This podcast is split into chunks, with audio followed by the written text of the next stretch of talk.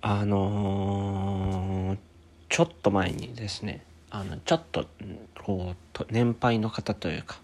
まあ、5060ぐらいの方々もいるようなご飯会というか、まあ、ちょっとえっ、とまあイベントがあってその後に軽打ち上げみたいなやつに参加させてもらって、まあ、コロナもあるので軽めのやつだったんですけどあの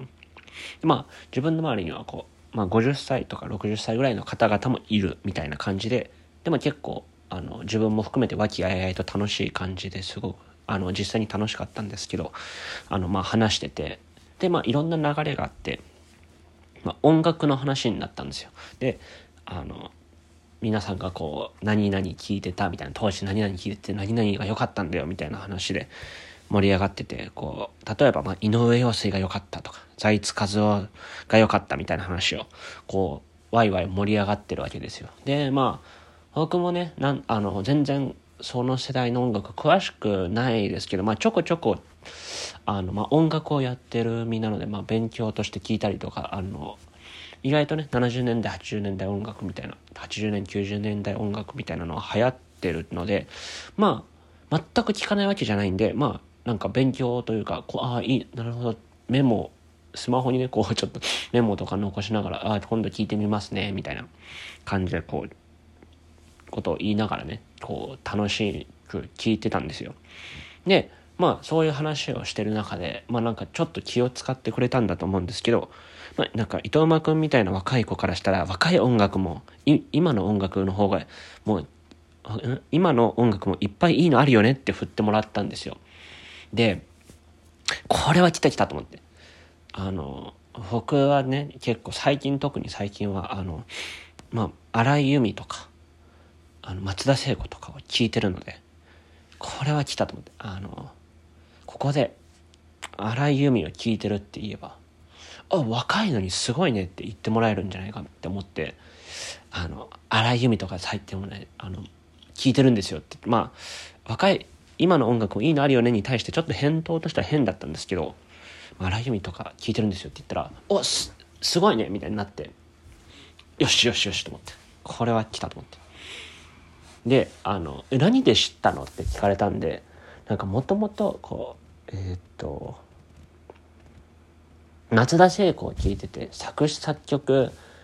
とかをまあ調べてたら荒井由実にたが作った曲があると思って知ってそれで荒井由実聴き始めたんですよと思って。もうこんなねみんなが喜ぶようなこと言ったら受けちゃうと思って 言ったらなんかピンってあの一瞬場が止まったんですよ。で瞬時にこっちじゃなかったってことに気づいたんですよ。みんなはあのいやなんだろうあの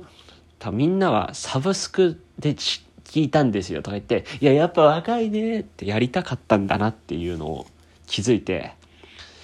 ああやってしまったと思ってなんか別に正直サブスクで聞いたのも事実なんでちょっと思ったんですよ。いやサブスクとかで聞いてでいようかなとも思ったんですけどなんかこれだとちょっとなんか若すぎるなと思ってよりはなんかみんなに皆さんに寄り添ったあの方の方がまあどっちも事実なんですよ。事実をどう切り取るかっていう話なのでどっちも事実なんで嘘はついてないんですけどああこれはねミスったと思って。思ってすごいあのうわーって思いましたね。その瞬間。やってしまったっていうぐらい本当になんか2秒ぐらいピンってなって。であの それを聞いてねあのその空間になってあやばいと思って。でもまあ僕、まあ、音楽とかやってるんでまあいろいろ聞いたりするんですよ。でしかも今の新しいバンドとか自分の好きなインディーズロックっていうジャンルだと結構80年代90年代とかをあのなんだろうルーツにしてるバンドも多くてだからそれで結構聞いたりするんですよって言ってあの むちゃくちゃ早口であの自分で喋って自分で話を畳んだんですけど。でもまあ本当にミスったなと思って。でしかもその時ねちょっと確か僕はなんかあのスイートメモリーズを調べが好きでそれの作詞作曲を調べたら荒井由実だったんですよって言ったと思うんですよね。でもよくよくこれ帰って調べたら違ったんですよ。で多分そこに気づいてん？って思った人もいたんじゃないかなと思って二重でやってるなと思って。で多分気づいてない人も、まあ、みんなよお酒飲んでたんで別にそこまで考えてないとは思うんですけどなんかちょっと自分の中でこうああこの盛り上げチャンスをミスったなというか。なんかまあ別にもうそんなねこと考えなくていいんですけどやっぱ盛り上げたいというかせっかくならこうねよりみんなに楽しんでほしいじゃないですか。ああいう場って。なのでねちょっとああやってしまったなと思ったっていう話でした。ということであのー、えー、平穏な暮らしがしたいだけ今回もやっていこうかなと思いますが今回はね ちゃんとエピソードトークをしました。であの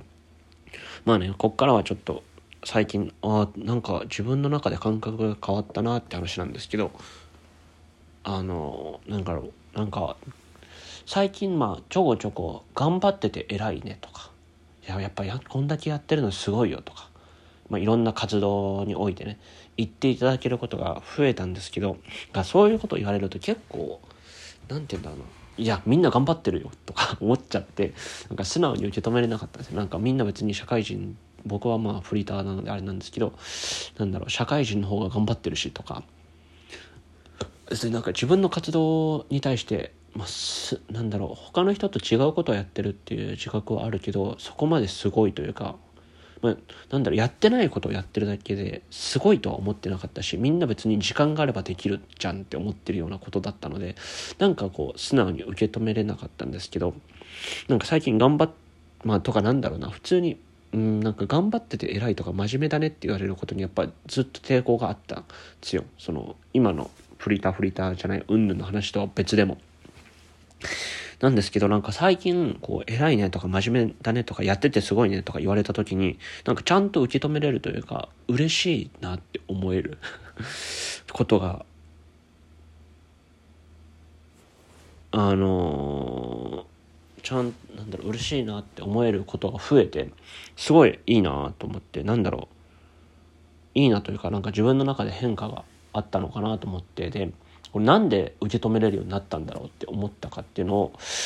あのちょっと自分なりに考えるとたんですけどこれあのなんだろう周りに私のことを分かってくれてる人が増えたのかなと思ってでこれ正確に言うと分かってくれた人が増えたんじゃなくて分かってくれてると思える人が増えたんだなと思ってだからそれだけこうなんだろう信頼を置ける人が増えた。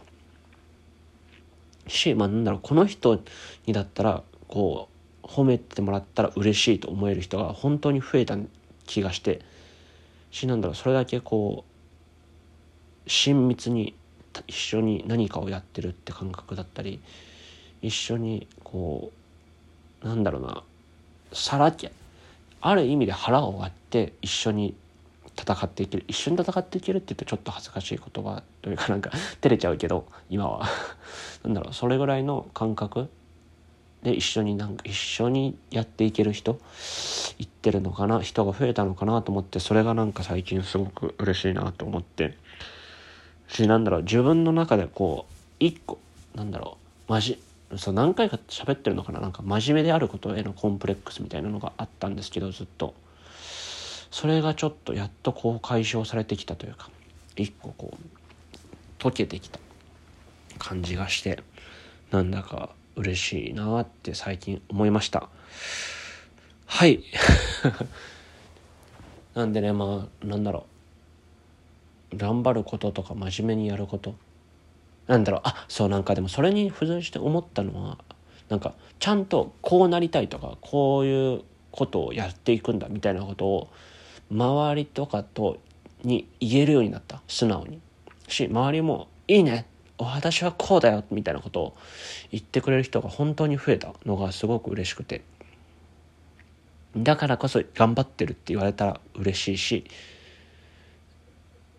なんか頑張ろうってより頑張ろうって思えるなって思って本当にありがたいなと